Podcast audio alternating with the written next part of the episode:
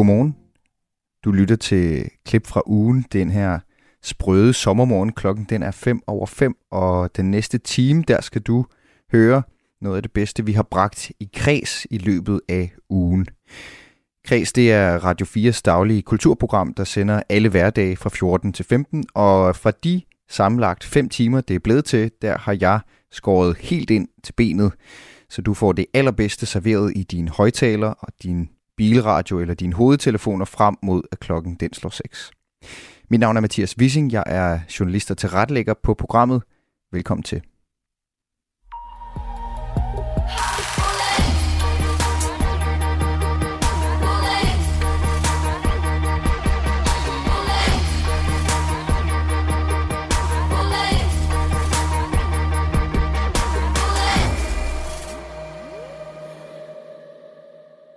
De seneste par uger, der har vi her på Kreds kørt et tema, hvor vi hver dag bringer et interview med i alt 10 af landets mest spændende unge talenter inden for kulturens verden.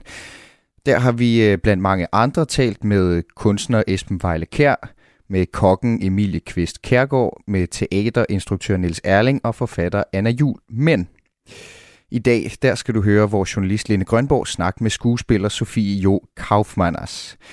Sofie, hun er øh, udover at være en øh, vild god skuespiller, dobbelt Danmarksmester i impro-comedy, hvad hun øh, blandt andet udfolder i satirekollektivet Flæs, som stod bag det show, der hedder Hvorfor taler vi ikke om mig, som man kunne se på øh, DR2 i efteråret, og selvfølgelig på øh, DR's website. Læn dig tilbage og brug den næste halve times tid på at lære Sofie Jo Kaufmanners lidt bedre at kende.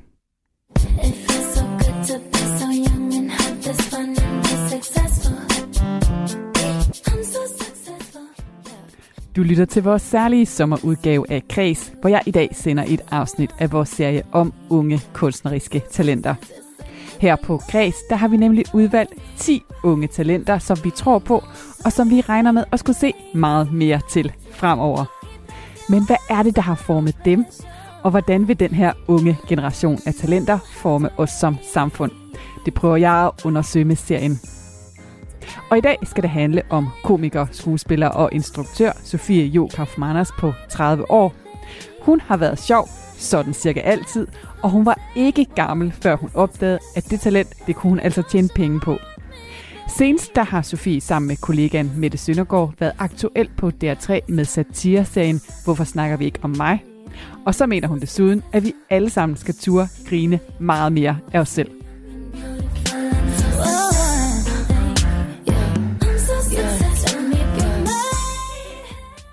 Velkommen til dig, Sofie. Tak skal du have. Dejligt, du kunne være her i dag. I den her første del, der skal vi jo se lidt på, hvad det er, der har formet dig. Og hvis vi springer tilbage til din barndom, så er du opvokset i København på Sankt Hans Torv. Du har gået i skole i Hellerup. Og så har du en tvillingebror og en bror. Og dine forældre, de er også kreative. Din mor er operasanger, og din far er musiker. Mm. Men Sofie, jeg kunne egentlig godt tænke os mig at prøve, hvis du ville prøve at tage os med tilbage til dit barndomshjem. Er der så en bestemt scene eller et bestemt sted, som du kan tage os med tilbage til, som siger sådan lidt omkring, hvordan det var hos jer? Øhm, ja, det er der da helt klart. Der er masser af gode. Øhm, jeg boede først der 10 år på Sankt Hans Torv, og så flyttede vi ud til en fantastisk lille provinsby, Bagsvær, hvor at, øhm, min farmor boede. Og så delte vi huset i to, og så boede vi i den ene halvdel, og så boede hun i den anden. Og der har bare altid været run på. Jeg tror, min farmor, hun er også sådan... Øh, der er gang i hende og sådan noget, så der har altid været fart på, og fart over feltet, og fest og ballade. Men især sådan nogle familiemorgenmader. Morgenmader, kan man sige det? Familiemorgenmader. Det kan man godt sige. det, det har været sådan meget... Øhm, øhm, det, det er jo meget tydelige, tydelige minder. Jeg husker altid, der har været... Min mor har sunget meget også i kirke. Så t- søndag har altid været hende, der kom hjem fra kirke med morgenbrød øh, når vi andre var ved at vågne lidt. Og der har bare altid været gang i den til de der morgenmader, hvor alle gerne vil, vil byde ind, eller sige et eller andet, eller gøre et eller andet. Og din far, han havde sådan et specielt nummer, øh, hvor han også skulle øh, spille, prøve at spille Earth, Wind and Fire. Ja. Hvad var det for en gimmick, han kunne? Jamen, altså, vi har en kæmpe kærlighed til Earth, Wind Fire. Hvis man ikke kender dem, så er man sindssyg i hovedet. Men det er et fantastisk band, og alle skal kende dem. Men øh, det, min far især elsker ham så meget. Og han havde bare sådan en ting med, at han altid, i, når han skar franskbrød ud, så skar han en Earth, Wind Fire-sang, rytmen til en Earth, Wind Fire-sang, og så var det sådan noget, gæt, gæt hvad det er for en, gæt hvad det er for en. Og så sad man der og kæmpede med at prøve at gætte, hvad det var, han i det der skide filonebrød prøvede at spille. Øh, ja, det er et meget klart minde fra barndommen. Det lyder i hvert fald skønt. Hvordan var du selv som barn? Øh, det er jo altid så skørt at svare på selv, fordi når man er, er, altså, man er jo bare midt i det, ligesom man er midt i at være voksen nu. Men jeg tror altid, jeg har elsket det der performance-gen, og jeg har en meget tæt veninde, som også er skuespiller i dag, som vi har altså ustyrlig mange minder fra, hvor vi har sådan tvangsindlagt folk til at se os optræde og tvunget hendes forældre ned i stuen og sådan, se den her sang, se den! Og et af de klareste minder, det er fra en gang i en matematikteam, hvor vi havde lavet en sang om en matematiklærer, og så ville synge den, hvor han var fantastisk sag, det skal I ikke nu. Og så sad vi og kiggede rigtig surt og sådan med arme over kors. Nå, ja, fordi nu har vi matematik, og så må I synge den bagefter. Og så kæmpede vi os igennem hele den der matematiktime, og den så var slut. Og vi snakker altså 5. klasse. Så er det sådan noget. Og så vil pigerne gerne synge en sang. Og så var det helt sådan, yes, næsten kommer her, og så op foran og sådan noget. Så jeg tror, det der performance-gen har nok altid været der, men så har jeg også været fuld af alt det tvivl og angst der stod for, at det det der, jeg tror, når man er yngre, så er det sjældent, at det bliver sådan en, der har jeg ikke stødt lige så meget på, på som jeg gør som voksen, på, at det er sjovt nok. Når man er yngre, så tager man jo en helvedes masse chancer, og øhm, vi, og, og lærer enormt mange af de chancer også. Altså min veninde og jeg, vi havde sådan noget med at gemme os øh, op ved biblioteket på vores skole. Så var der en lille bænk ude foran. Så gemte vi os ind under den bænk, og når bibliotekaren så kom og løste op, så tog vi armene ud og hæv hende i anklerne, og skreg sådan, ah! Og, hun, og, og så var der bare en dag, hvor hun sagde, det er simpelthen så ubehageligt. Vil I være søde eller være med det? Og mig og min veninde kiggede på hinanden og var nå okay, jamen, den var så ikke så god. Den gik ikke. Men vi tog, vi tog en chance. Det kunne jo også være, at hun bare havde været sådan, hold kæft, det er sjovt, hiv mig i anklerne igen, gør det igen. så, så, og det tror jeg i hvert fald som barn, så er det mere sådan, det er meget umiddelbart, og går den, så går den, og, og så får man jo nogle gange totalt rap over nælderen, hvis det ikke er sjovt. Og lige så snart, at i hvert fald da jeg blev voksen og begyndte at arbejde lidt mere med det, så bliver det hurtigere, at man støder på, sådan, kan det her noget, og kan det ikke noget. Og og, men du har jo egentlig også et talent for flere forskellige ting uh, her i din barndom og ungdom. Uh, du starter med at spille saxofon, mm-hmm. men i gymnasiet, der siger du ligesom, det her det også bliver tydeligt for dig, at du har det bare mega sjovt med at lave teater. Ja. Og jeg synes lige, vi skal høre uh, fra din ven, Jannik Skov, som har kendt dig siden den gang, fordi når han tænker tilbage på gymnasietiden, tiden, så beskriver han dig sådan her.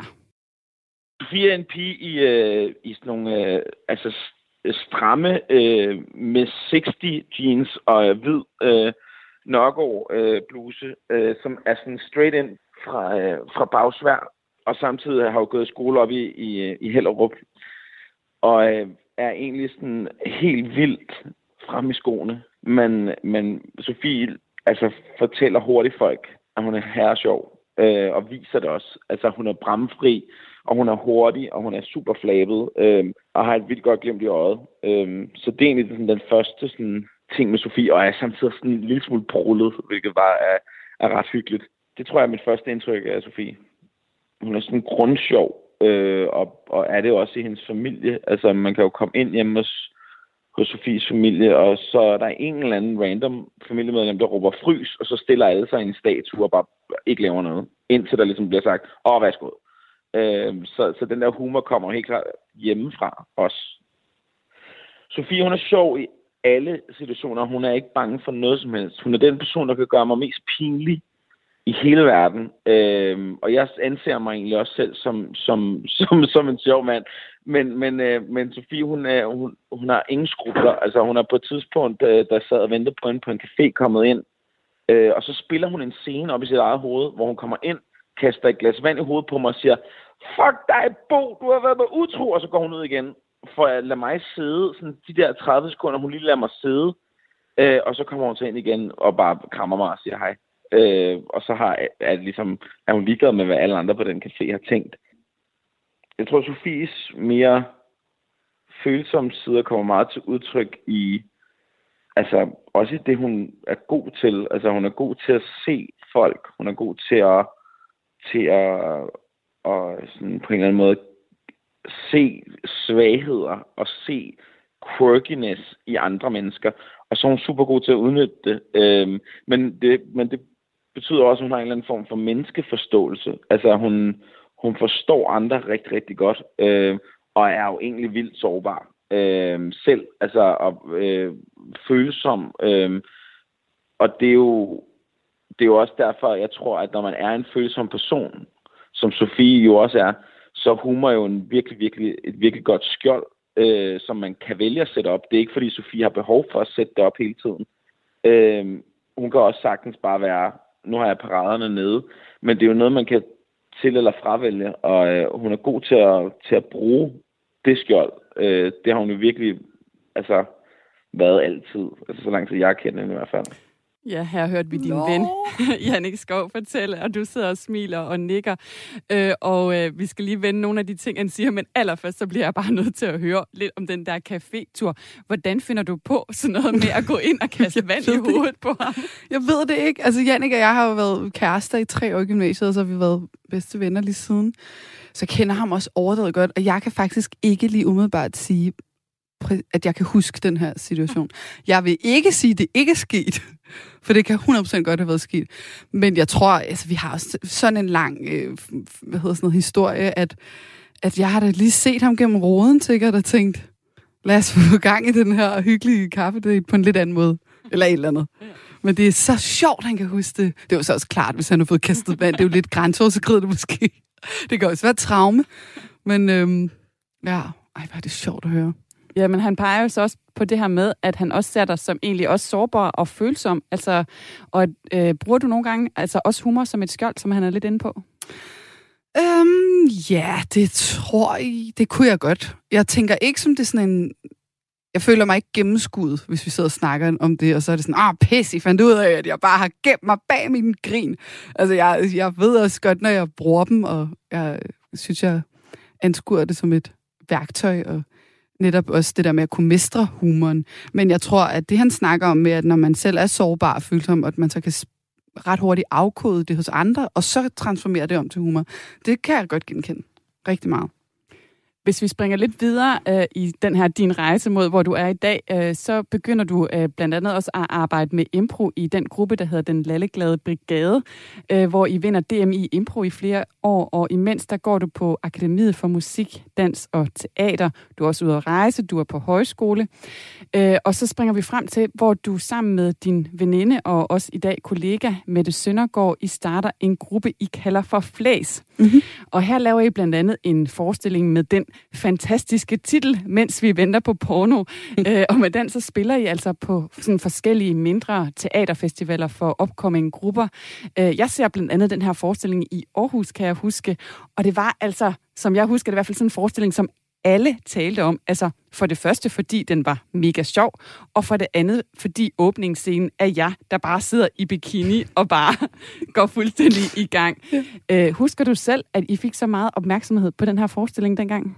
Øhm, ja, begge, eller begge dele. Jeg husker i hvert fald, at der var opmærksomhed på den. Jeg tror ikke, jeg ved... Det så, så det er virkelig sjovt at høre dig fortælle det, fordi jeg tror ikke, at, at Mette og jeg nødvendigvis er så bevidste om, hvor meget mere opmærksomhed der var på den i forhold til de andre, fordi sådan nogle øh, lidt mindre formater, som de der teaterfestivaler er, det er altid lidt begrænset, hvor mange der kan sidde, og forestillingerne er ikke så lange og sådan noget. Så det føles sådan, det hele er i lidt mindre formater. Så jeg tror ikke, jeg tænkte over sådan, den her vil alle se. Men jeg kunne godt mærke, at det, som øh, der i hvert fald var super opløftende, var med, at jeg netop havde... Øh, vi følte, vi lykkedes lidt på en eller anden måde med det, vi så drømte om. Øh, at lave egentlig sketchshow på teater, som var sådan, vi startede. Og så gjorde vi det bagefter til tv senere. Men, men tanken om det der med, det her det er et sketchshow, det er afregning ved kasse 1. Det er bare, griner I eller griner I ikke? Og følelsen af så at komme ind, og så grinte de. Altså, den, den var fantastisk. Jeg havde gjort det et par år før, også med en forestilling, der hed der, En tanke kommer sjældent alene, som jeg spillede i en anden gruppe, der hed Plexus. Også hvor vi var rundt på de der teaterscener, på Kwonka og på Vildskud og sådan nogle, sådan nogle undergrundsfestivaler, øh, hvor der, responsen på komedien også bare var en til en i teatersalen. Altså, den, den kom bare. Og der kunne jeg godt mærke det der, det begyndte at kilde lidt i røven, som jeg plejer at sige, og være sådan, uh, det, det er sgu meget sjovt det her. At det vil folk gerne. Det er jo tit den, man afvejer, når man kommer ind på en scene, der vil folk gerne grine. Øhm, så ja, så jeg tror, Mette og jeg var, øh, vi var først og fremmest meget beæret over det, men så var det også bare vildt, fordi det blev startskuddet til vores lange, lange karriere nu, sammen i hvert fald. Ja, fordi det her det var en omgang i de ting og begivenheder, der ligesom har været med til at forme dig. Fordi lige her om lidt, så skal vi dykke ned i lidt mere ned i dit arbejde, når vi skal tale om den tv-serie, der hedder Hvorfor snakker vi ikke om mig?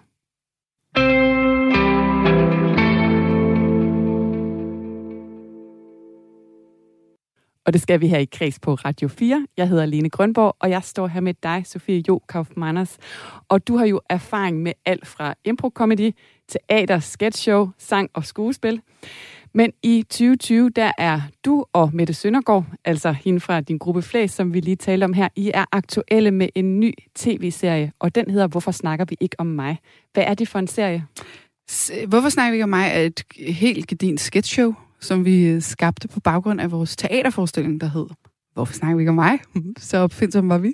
Men øh, en del af materialet for teaterforestillingen kunne transformeres over i på tv, og så øh, var hele tematikken, så den var stadig den, der kildede i maven, og var det, vi havde lyst til at lave. Så de sketches, vi fandt på til sketchshowet, de kom ligesom fra samme tema og samme univers.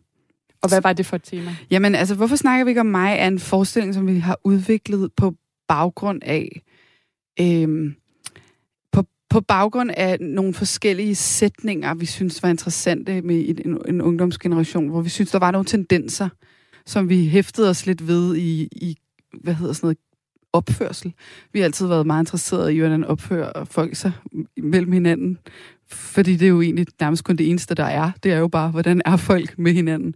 Og især en, en, en ungdomsgeneration, hvor at, altså nogle sætninger som eller sådan nogle keywords, som, øh, eller det er ikke keyword, og så siger jeg en sætning, det er så dårligt.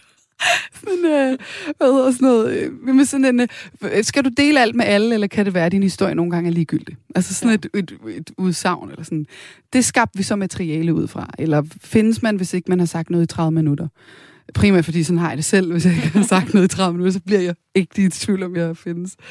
Øhm, og, øhm, og også sådan noget øh, som konkurrencen om, den fedeste, om det fedeste liv, som virkelig var øh, i hvert fald til at tage at føle på, hvis man hopper ind på sociale medier. Og de forskellige sådan, udsagn, dem legede vi rigtig meget med på scenen, og, og ligesom sagde med udgangspunkt i det, hvordan kan vi så lave rigtig skønne sketches, man griner af helt ind, man sidder og tænker, af for helvede, den sviger lidt, fordi det minder om mig, eller, og den her tendens mellem os, hvor vi måske holdt op med at høre, hvad hinanden siger, fordi at individets behov altid trumfer fællesskabet, eller sådan en masse af de tanker. Og inden øh, du ligesom laver det her, der har du været skuespiller i Shit Happens, og du har også skrevet et par sæsoner af den ungdomsserie, der hedder Klassen. Så du har, kan man sige, en lille smule foden indenfor. Øh, men jeg er også lidt interesseret i at høre, altså hvordan får man lov til at lave det her, altså som jeg ser det i hvert fald, ret store næste ryg, altså det her med, at I får jeres helt egen serie på DR3. Hvordan kommer det overhovedet i stand? Altså, man kan sige, det der er nogle gange det fede ved DR, er jo også, at altså, alle kan jo pitche noget til DR, hvis man har lyst. Det kan alle jo gøre. Det er jo manden fra gaden. De har jo nogle dage, hvor man kan komme forbi og pitche, hvis, hvis man sidder derude og hører det her program og tænker, det vil jeg fandme også. Så skal man jo vide, det kan man altid gøre. Øhm, fordi at folk vil altid have den gode idé. Og hvis der nu sidder en eller anden mand med tre ben og et øje i hirtals, og han har den, så hvorfor må han så ikke komme ind og pitche, den, og, bare fordi han ikke lige kender nogen? Så det er, altså, den fede idé, tror jeg, altid vil vinde. Håber jeg. Men øhm, Mette og jeg, ja, vi havde så øh, ligesom været i, i branchen både sammen og også hver for sig, og, og havde varmet lidt op under kedlerne. Og, øhm, og så så tror jeg, det der lige skete her, var, at øh, en fyr, der er producer på øh, Dog Eye, Christian Wolfing, han kom ind og så forestillingen. Og så sagde han, jeg kunne sagtens se det her blive til et sketch Så Christian var, han, jeg tror, han kender nogen, der kender nogen, og som kendte min kæreste, et eller andet. Og han sagde så, at vi kan godt øh, starte noget op ude på Dog Eye, og se, om man ikke kunne lave det her til noget. Men så har det jo taget lang tid, og det tog jo over et år at få solgt det. Så det må aldrig lyde, som om det bare lige var. Det var helt klart en stor mulighed, men de store ting, eller ting, der virker ret store, de kan jo nogle gange godt være startet meget småt. Nu bliver jeg meget, meget klog og filosofisk. Altså, det skal gør jeg, ikke- jeg det gør ikke noget. gerne citere for det her. Men den der, det kan, nogle gange lyder det bare, det lyder større, end det er, når man lige siger det. Men det er også, fordi det har været små skridt, og så har vi mig med det bare lidt grævlingeragtigt nogle gange, hvor vi bare beder os fast, så slipper vi ikke. Øhm, sker også, fordi vi er to, så hvis man den ene har lyst til at slippe bidet lidt, og, og være sådan lidt, ah, så er den anden sådan, kør! Og det der pendul der, hvor vi har skubbet til hinanden, det har helt klart fået os videre. Så ja, Jeg synes, at øh, vi skal lige høre en lille bid fra serien, og det er fra en sketch med Instagram-influenceren Alberte My, som er en karakter, som du spiller. Og det, man lige kan sige om hende, det er, at øh, vi kommer ind i en scene, hvor hendes morfar er død, og hun skal til en begravelse. Seriously, I don't know what's going on. Jeg er virkelig ked af det. Um, min morfar er død. Han døde her for et par uger siden. Og øhm, han skal begraves i dag. Granddaddy, I miss you so much. I miss your laugh. I miss your smell. I miss the sense of your humor. Følg med i dag. Den står på begravelse. Okay guys, det her det er så mit uh, outfit for today. Det er en stor sort kjole, som er rigtig rar at bevæge sig i. Vigtigst af alt, så skal jeg selvfølgelig huske at takke Maushi for et vidunderligt funeral makeup kit. Hvis du sidder derude og øh, kender nogen, der skal til at dø, eller måske er døde, så vil jeg virkelig anbefale jer at hoppe ind på deres hjemmeside og købe deres funeral makeup kit. 2,99 for den store pakke. Ja, det var altså 299 for den store pakke her fra din øh, karakter Alberte My, øh, som vi jo så i den her serie altså så også følger hele vejen igennem til, med, til begravelsen, hvor hun. Ja. jo så selvfølgelig også opdaterer løbende til sine følgere. Ja. Hvorfor har du lavet en karakter som hende? Hvad er ideen bag det? Altså, Alberte My, hun er direkte stjålet fra øh, det, du sikkert bruger selv også til en to timer om dagen i gennemsnit på Instagram. Jeg ved ikke, jeg har hørt sådan noget med dig, at folk i gennemsnit er online to timer om dagen. Men øh, hun er direkte bare straight out of SoMe. Og hun er øh, en karakter, som Mette og jeg bare synes passede sindssygt godt ind i det her, hvor at, at sådan, det er jo bare blevet grotesk, hvad man vil dele for at dele noget unikt. Og i drømmen om at, at dele noget unikt, har man glemt, øh, hvad hedder sådan noget, øh, pli og skam. Nogle mennesker er det jo som om, de lægger deres skam et eller andet sted, og så glemmer de nogensinde at tage den med sig igen. Og øh, det, og det er jo ikke... Øh, skam er altså sindssygt svært at tale om, fordi så lyder det som om, man gerne vil udskamme, og det, vi, vi ønsker jo ikke at udskamme, men nogle gange er der jo også bare, what's not to do øh, i, en situation, i en situation, altså også er den ikke længere. Så mig med det, da vi sad og- udviklede på materialet her, så var Alberte My et, en karakter, som bare dukkede op. Øh, det, der er sjovt ved at høre, det er faktisk, at hele sketchet er, jo- er jo improviseret frem. Så vi har som øh, udgangspunkt haft sådan en headline på manus, hvor der stod, hvad handler sketchen om, eller hvad, hvad hedder sketchen? Den her har bare heddet Influenceren Alberte My skal til begravelse. Og så er der en, der hedder Influenceren Alberte My for at besøge sin kæreste. Eller Influencer, Influenceren Alberte Mys far er ved at dø. Øhm, og så har, har vi jo så instrueret hinanden, mig og Mette, på sæt, når vi har lavet sketchesne, og så er det improviseret. Så det er, det er jo altid sjovt at høre, fordi replikkerne kan jeg egentlig ikke særlig godt, fordi de jo øh, Øh, det er kun lige er blevet sagt der, og så har vi bagefter siddet i klippen, og så har man ikke tænkt så meget over det. Nogle gange, hvis man har øh, manus på det hele, så har man også ordet sine replikker længe, og man ved præcis, hvordan man vil lægge dem tonalt. Eller... Og her, der følte vi bare, at det her levede så meget i det mundlort, der kommer ud. Så det var nærmest sådan, altså skabt til, til, i hvert fald til improen, hvor man tit får sagt en masse lort, ikke? Ja, og apropos øh, mundlort, altså så har I også øh, flere dialoger, som er sådan lidt øh, passiv-aggressiv. Øh, showet her består jo af, af mange forskellige sketches, hvor jeg synes, man især møder kvinder fra deres øh, værste sider. Der er blandt andet øh, sådan en øh, genial di- dialog mellem to kvinder, som sådan bare bliver ved og ved og ved med at tale hinanden ned, og det bliver sådan mere og mere passiv-aggressivt. Er det også sådan et typisk kvindetræk, I ligesom vil, vil, vil udstille eller fremstille her? Altså, det som der er specielt, når man laver det her sketch show, det kan også være, at det, det bliver lidt en afstikker, men det er jo, at øh, når vi... Vi havde et stort ønske om, at det her sketch show ikke skulle handle om, det var to kvinder, der havde lavet et sketch show. Fordi det er tit sådan, at i hvert fald medierne godt kan lide at brande det, fordi at sjove kvinder stadig er en mangelvare i 2021. Man skulle ikke tro det, men det er det. Og derfor så er det selvfølgelig også tit sådan, man godt kan lide at vinkle den, og I er kvinder. Og, og det var det første krav for mig med det side. Det her det er bare et sketch og det er ikke noget med kvinder og ikke kvinder. Men nu er vi engang kvinder. Så det her er ikke et forsøg på at øh, udstille nogen, eller øh, slå ned på nogen. Det her er et forsøg på bare at fremstille det, vi ved noget om, og så bliver det så kvinder. Øhm, og jo, vi har, jeg har tit oplevet den der passiv-aggressiv, hvor der lige bliver lagt en lille sviner lynhurtigt. For eksempel sådan noget, synes jeg også, man kan lægge mærke til, øhm, hvis nogen siger, har du fået nye sko? Og så siger den anden, ja. Og så ikke mere. Og så er der stille sådan, hvorfor sagde du det? Altså, hvad, eller, kæft mand, du er så vild, når du bare tager sådan en scrunchy i håret, og sådan, og du, du er kugleskør. Altså, jeg, jeg kunne ikke. Hvor igen sådan, Margrethe, jeg stopper dig lige. Hvad mener du? Altså, er det en sviner? Er det ikke en sviner? Og det er nok tilbage til den der, som alt jo er, men opførsel. Sådan, hvad, hvad mente du der? Var det, hvor man nogle gange kan have lyst til at sige, hvad mente du, da du sagde det der? Fordi jeg, var det ros til mig, eller var det ikke ros til mig? Hvor man, kender du ikke følelsen, men så står man på bare bund, ikke? Så det her er ikke sådan en, øh, jeg hader den der kvinder, eller der er et specielt sted i helvede til kvinder, eller sådan det, eller er det kvinder værst, og sådan, det, det er slet ikke, det har mere været drømmen om at, at lave et lille tværsnit af, af opførsel, og vi er kvinder, og så har vi spillet rigtig mange kvinderoller. En anden ting, som øh, I har lavet, det er blandt andet også serien Far, der udkom i januar 2021, også på DR3. Øh, om den, der kan man vel sige, at det er en fiktionsserie, som blandt andet handler om at være donorbarn og lede efter ens oprindelige ophav. Øh, den er stadig fyldt med masser af humor, men den har også sådan et større græn alvor over, over sig. Er det sådan en bevægelse for jer mod noget mere alvorligt? Øhm, det er et godt spørgsmål. Jeg tror, det er ikke overhovedet en bevidst bevægelse om, at nu har vi lavet comedy, så er vi noget andet. Vi føler os stadig, eller jeg gør, jeg kan jo ikke snakke med Mettesvejen, men jeg føler mig jo stadig grøn på en masse områder, og, og håber og drømmer om, at jeg kan lave det her resten af mit liv. Så det har ikke været en, for mit vedkommende i hvert fald, en aktiv tanke om, nu skal vi noget andet.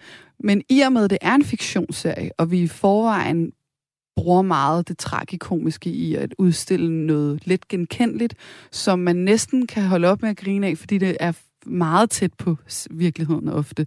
Albert My har jo også, hvis jeg bare skal sige indskudt hurtigt, Albert My-karakteren skabte jo også øh, stor drama og lavede en forside på Ekstrabladet, fordi at en af sketchesne, der er hendes far ved at dø af kraft, og så laver hun en AMA, hvor hun siger, hvad for noget musik hører man så, når man har kraft, og hvordan fik du det? Og sådan laver sådan en, hvor hun spørger ham ind.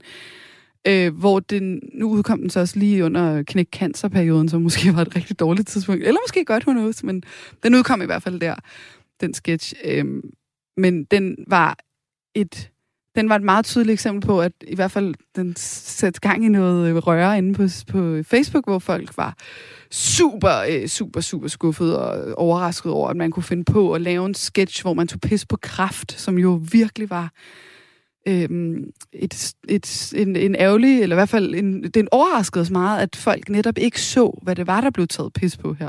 Og der kan man jo altid som satiriker og komiker, det vigtigste er, at man lige kigger på sit materiale og tænker, skulle vi har gjort noget andet, men jeg vil stadig mene, at, øhm, at den virkelig pegede på netop, at nu bliver ting som kraft delt, fordi der ikke er nogen grænser mere. Og så er der en, der laver en AMA, og så er det komedie. Det kan mis, hvis det kan misforstås, så bliver det det. Øh, sådan er det altid med komik. Men så skal komik også kunne, kunne pege på nogle af de ting, som gør lidt ondt. Så jeg tror, med serien, der var, vi, kom all, vi kommer allerede fra den verden, hvor vi har det alvorlige i det. Når vi peger på noget, så griner vi os hen til forståelsen. Og med serien, der, der gav det mening for os at lave dramedy, som genren så fint hedder.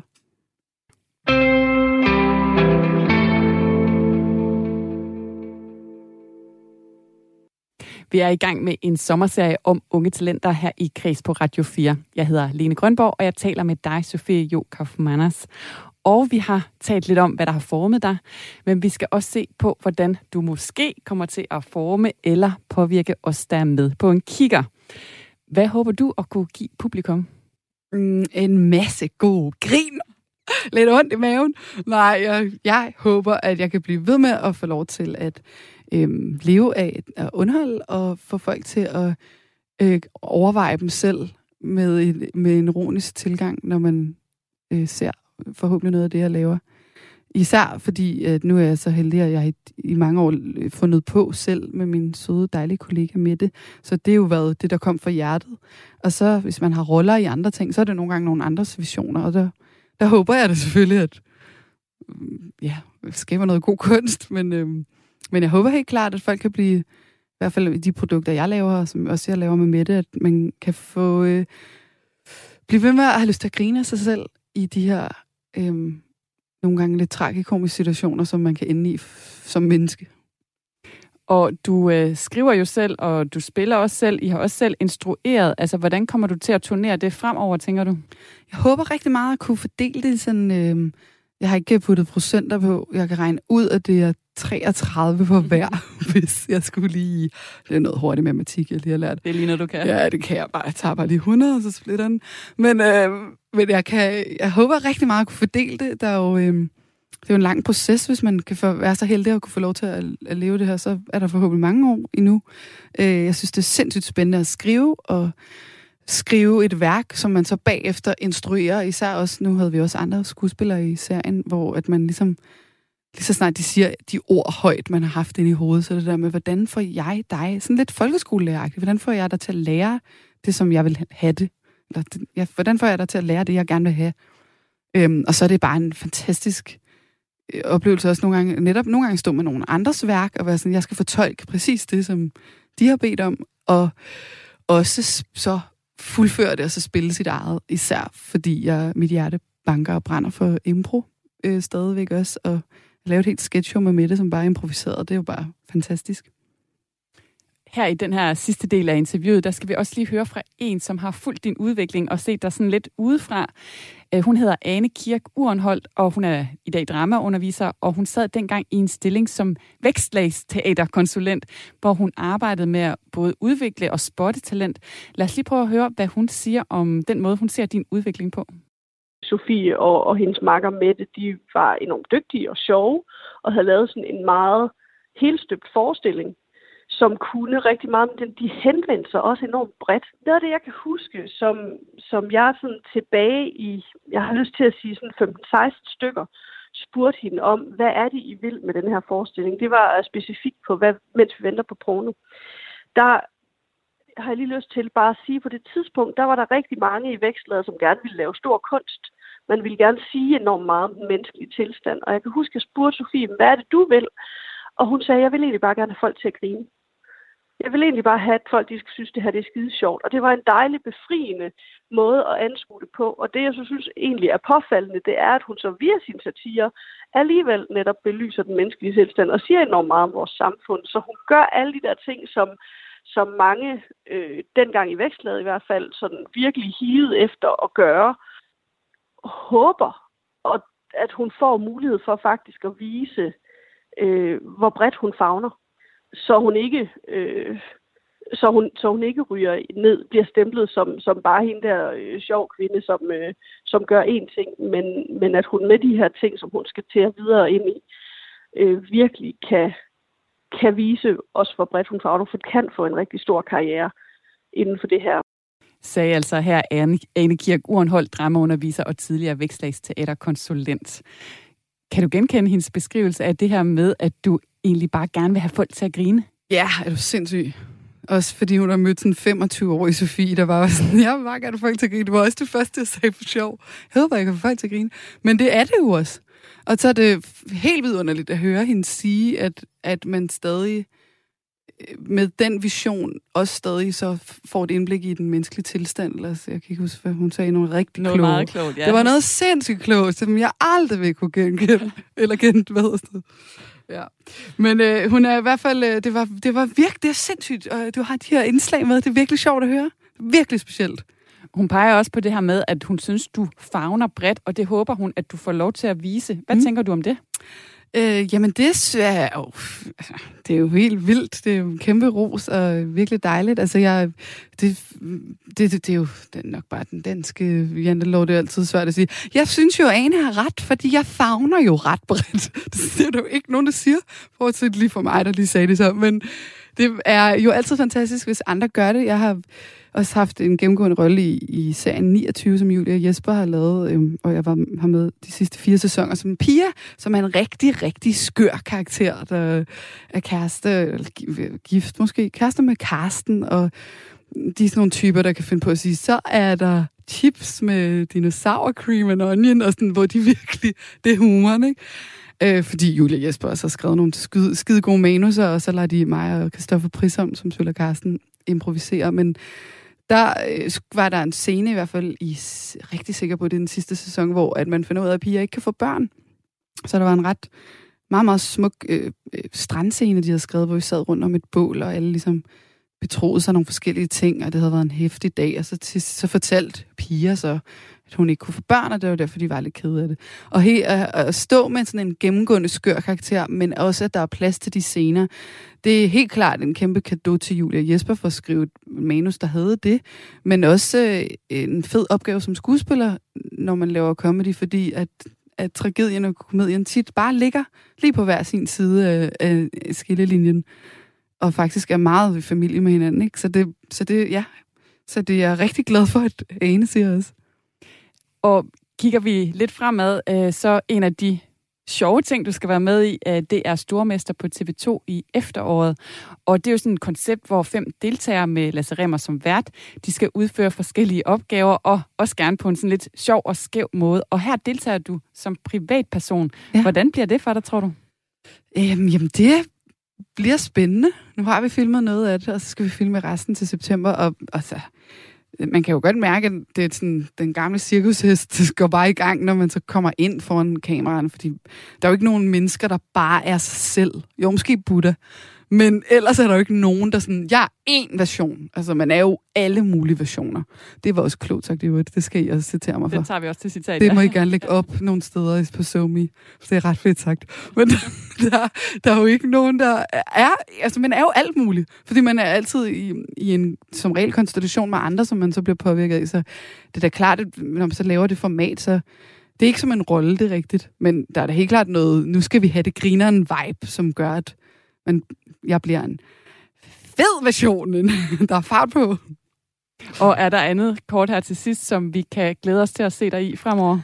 Øh, jamen altså, der, nu går jeg i gang med noget serie til Zulu her i sommeren, som jeg håber rigtig meget kommer til efteråret.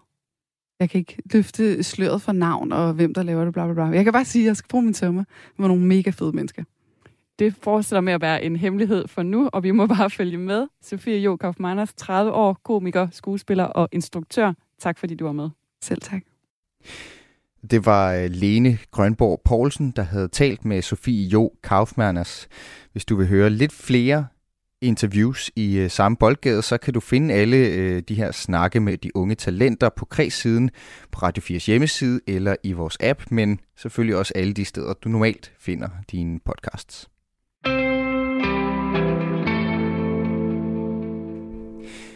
I tirsdags, der lagde Danmarks Statistik en historie ud på deres hjemmeside, og den viste, at de udenlandske kunstnere de simpelthen gav de danske kunstnere baghjul, når det kom til at tjene de penge, som øh, danskerne bruger på at lytte til musik.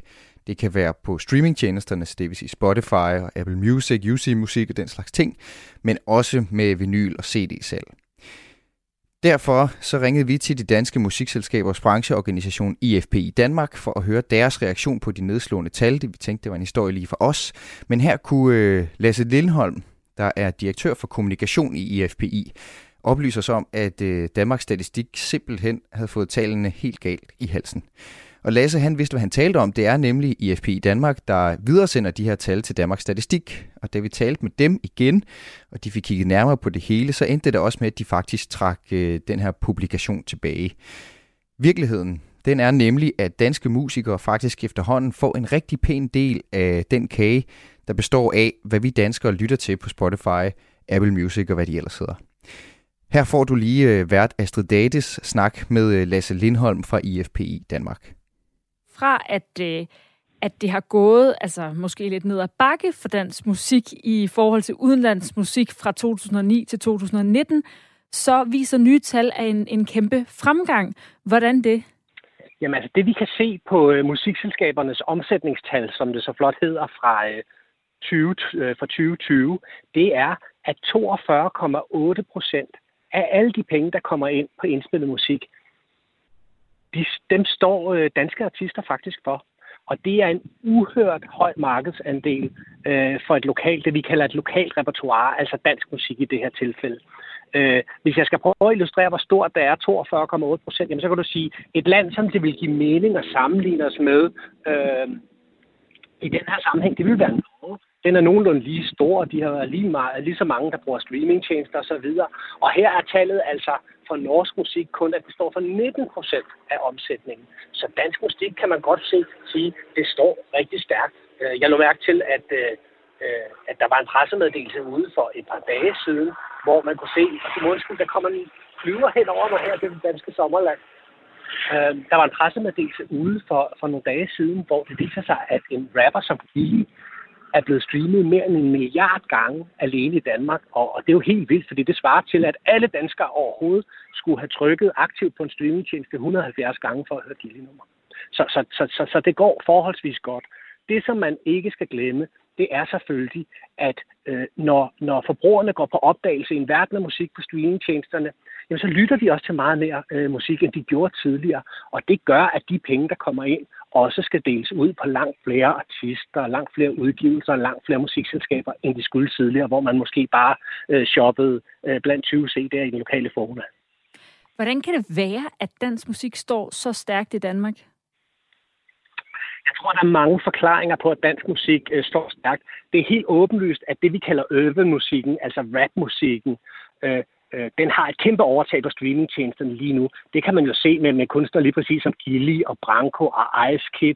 Men vi ser også en ny generation af stærke, stærke kvinder på den danske musikscene, og det er jeg personligt helt vildt glad for at se, for det har virkelig været en mangelvej i nogle år, men vi har jo nogle navne nu, som Jada og Drew og så videre, der virkelig gør det, øh, gør det flot, og det bærer alt sammen til det her øh, positive mål.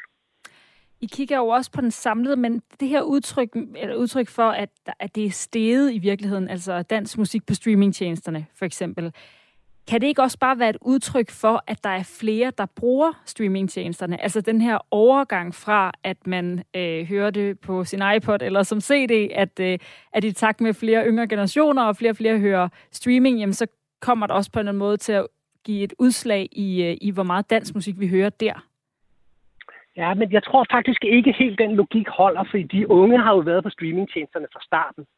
Og man skulle umiddelbart tro, at det var de gamle, der hørte den danske musik, og de unge, de var sådan meget internationalt orienteret. Men det, vi har kunne se på hitlisterne gennem årene, og også nu, det er jo, at det i høj grad er den unge musik, også den unge danske musik, som står stærkt i en, i en streamingvirkelighed. Øhm, jeg tror simpelthen, øh, Øh, og man kan sige, når du kigger år for år, så svinger det altid, hvor stærkt står dansk musik i forhold til, hvor stærkt står international musik. Fordi hvis Justin Bieber og Justin Timberlake og Beyoncé kommer med nogle fantastiske album samme år, så kan det faktisk gøre en forskel. Og andre år kommer der helt fantastiske øh, udgivelser fra The Mind, eller Minds of 99 og, øh, og Jada og Nick og Jay og billige og banko, og så er det det, der gør en forskel. Så det bølger lidt frem og tilbage, men helt grundlæggende har dansk musik en uhørt selvtillid i øjeblikket. Og jeg forklarede det tidligere med, at vi har de her gode danske artister, det er rigtigt. Men jeg tror faktisk også, en del af forklaringen er, at der er så mange pædagoger, klubmedarbejdere, lærere, som insisterer på at skabe en ramme, hvor øh, børn og unge får lov til at lege med musikken, for i sidste ende, så er det jo der, det hele starter. Nu samlede, sammenlignede du med Norge før, men det er jo også en, øh, et land, der kommer en masse gode kunstnere ud af, og jeg synes tit, vi hører om øh, en ny øh, kunstner fra Bagen eller lignende, og store musiknavne der. Det er jo ikke, fordi de ikke har stærkt norsk musik. Hvordan kan det være, at der alligevel så er sådan en forskel? Er vi bare meget sådan nationalpatriotiske herhjemme? Ej, det vil man umiddelbart også sige, at nordmændene var jo, tænker jeg, ligesom, ligesom danskerne, man også godt kan skyde, skyde danskerne i skoene, at, at de er. Øh, men, men, øh, men, men, men, men det handler jo ikke om at have en eller to artister. Det handler først og fremmest om, at man har en bred gruppe af artister, der henvender sig til en masse målgrupper. Og så kan der være den forskel, at nogle lokale navne, altså dansk eller norsk navn, de bliver jo signet verdensomspændende. Signet der, når man skriver kontrakt med et selskab. Øh, og det gør de verdensomspændende med et stort selskab i USA. Og så, og så forsvinder den økonomi jo ud af den lokale statistik. Fordi de tal, vi snakker om her, de vedrører jo kun salget i Danmark. Eller salget i Norge. Og kan det også være det selv? Er det også, øh, måler I også på sådan noget med, hvad der sådan, altså påvirker det, altså omkring det? Jeg tænker også på sådan noget med, at der jo også er kommet en masse tv-serier eller DR-serier om danske kunstnere, altså dermed, at det også kommer til at handle mere end musikken med de her kunstnere i forhold til at skabe en opmærksomhed og interesse for dansk musik en, øh, en koncern som Danmarks Radio eller DR spiller en helt vildt vigtig rolle i udbredelsen og kendskabet til særligt ny, ny, ny dansk musik. Og der har man jo gjort det fænomenalt, både med de podcast-serier, man laver i P3-regi, men også de her øh, på tv, DR3-fokus på, på, på danske artister. Og jeg er helt overbevist om, at det er med til at gøre en forskel, for det er med til at låne en scene så til nogen, som måske ikke er så kendte, som de er et år efter at have været vist det. Det er rigtig positivt, og det, det er noget, vi er rigtig glade for. Det I har set, det er jo så en kæmpe udvikling, øh, også i vores forbrug af musik de seneste 10-15 år. I 2010, der stod øh, streaming på Spotify og UC Musik ifølge jer for knap 10% af det samlede marked, mens øh, salg af CD'er var på 67% øh, af pengene til sammen. Hvor i sidste år, der var CD'erne så bare 2% og er blevet overhalet af vinylsalget, mens streaming nu skraber hele 92% af de øh, samlede øh, ø- økonomi sammen. Hvad betyder den udvikling øh, for jer og for dansk musik? Altså, den betyder jo øh, den betyder rigtig meget. Men først og fremmest kan man sige, når verden, det er jo ret vildt, at verden kan forandre sig så meget på 10 år, men det har den gjort. Stort set alle indtægter i dag kommer fra streaming, og vinylpladen er faktisk det format, som klarer sig anden bedst. Den står for 5% af det samlede marked. Øhm, men det, der jo sker med streaming, det er, at i stedet for at få pengene i hånden up front, øh, øh, kan du sige, jamen så får du jo øh, først penge, når forbrugerne vælger din musik til. Og det er jo en helt anden måde at have en økonomi på, end det var i gamle dage, hvor du kunne sælge en CD-æske øh, med 12 numre. Du kunne ovenikøbet selv bestemme, hvad det var for nogle numre, forbrugerne skulle have lov at købe, og i hvilken rækkefølge, og så bede om øh, 140 kroner for dem. Og de tider er forbi. Nu får du kun betalingen for streamingtjenesterne, når folk faktisk klikker på din musik. Øhm, og det har jo øh, nogle fordele og nogle ulemper. Noget af det, vi ser, selvom vi jo ser her de seneste par år, at markedet er vokset igen, så er det jo også, at fordi folk øh, har et abonnement, så går de på opdagelse i alt muligt ny og gammel musik på en helt anden måde, man gjorde dengang, hvor, øh, hvor adgang til musik kom fra radioen eller fra den lokale Fona-butik. Øh, og det betyder, at de penge, der kommer ind, skal fordeles på langt flere titler og kunstnere og selskaber, end de skulle før. Så selvom den samlede kage vokser, er der nogen, selvfølgelig sådan en som Gilly, der, der jo har streamet over en milliard alene i Danmark, som er helt, helt vildt. Uh, han har nok en, en, en fornuftig uh, streamingøkonomi, og så er der andre, som tjener, uh, tjener deres penge ud på livescenerne og så videre, ikke? hvis man lige ser bort fra den tid, vi har været igennem nu her med, med corona. Kan man godt tale om, at det også har været en hård overgang til streamingtjenesterne, også for danske musikere. Også, nu er det også begyndt i, i USA, øh, hele det her øh, Apple streaming og så videre, hele den kultur med at streame. Altså har det, har det også, er det også en svær overgang for danske kunstnere at blive digitale? Uh, det har det været for alle, tror jeg, når der kommer et nyt fænomen og vender, øh, vender ho- hovedet op og ned på, på, på, på, på branchen øh, på, øh, på, på bare et årti. Men det er ved at være lang tid siden. Hvis du kigger på nogle af de største danske artister øh, lige nu, som kunne være Jada og Gilly og Branko osv., så, videre, så er de jo vokset op i en tid og blevet store i en tid, hvor streaming bare er det almindelige. Så det er nok mere os øh, gamle plus øh, 35, plus 45, der går og, øh, der går og, og kan huske en tid, hvor der var et CD-salg, og hvor tingene ser anderledes ud. Nu er der bare en ny normal i, øh, i musikbranchen. Og der, der følger jo så også, at man ikke kan tage 140 for en CD, men øh, kun kan få penge for de enkelte kliks i virkeligheden på streamingtjenesterne. Er du bekymret for udviklingen i de kommende år i forhold til at sikre fremtiden økonomisk for danske musikere?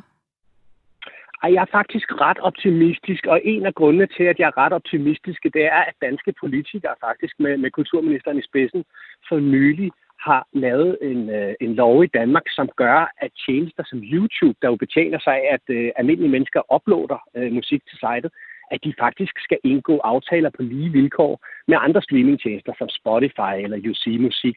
Og det gør altså noget, fordi noget af det, der er problemet i den digitale virkelighed, det er, at der er mange kilder, hvor man faktisk ikke får tilstrækkeligt med penge ind i forhold til, hvor massivt musikken bliver brugt. Og det øh, gør den nye lov, lovgivning nok godt for, for musikerne i den retning. Og du er jo branchemand, øh, må man sige. Mærker du også den optimisme generelt i branchen? Ja, jeg mærker en fornyet optimisme i, øh, i branchen. Man kan sige, at vi er jo ikke der, hvor man var ved årtusindskiftet, hvor man omsatte for over en milliard øh, kroner. Jeg tror, i 2020 var tallet 636 millioner.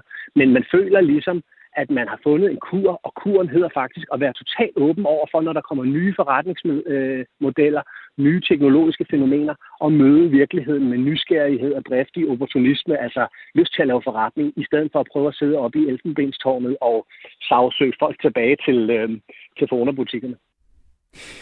Og det sagde øh, Lasse Lindholm fra de danske musikselskabers brancheorganisation IFPI Danmark, altså til vores vikarierende vært Astrid Date, der havde øh, sidste arbejdsdag på kreds i går. Fra på mandag, der er vores faste kredsvært vært øh, Maja Hall nemlig tilbage. Du lytter til øh, klip fra ugen, sådan en lørdag klokken lidt i 6 under den danske højsommer, og øh, uanset om du skal på stranden eller på kontoret, om du er derhjemme eller i sommerhus eller på vej til en eller anden øh, eksotisk feriedestination, så har jeg lige en sidste anbefaling, jeg vil sende din retning, før dagen for alvor går i gang, og jeg takker af.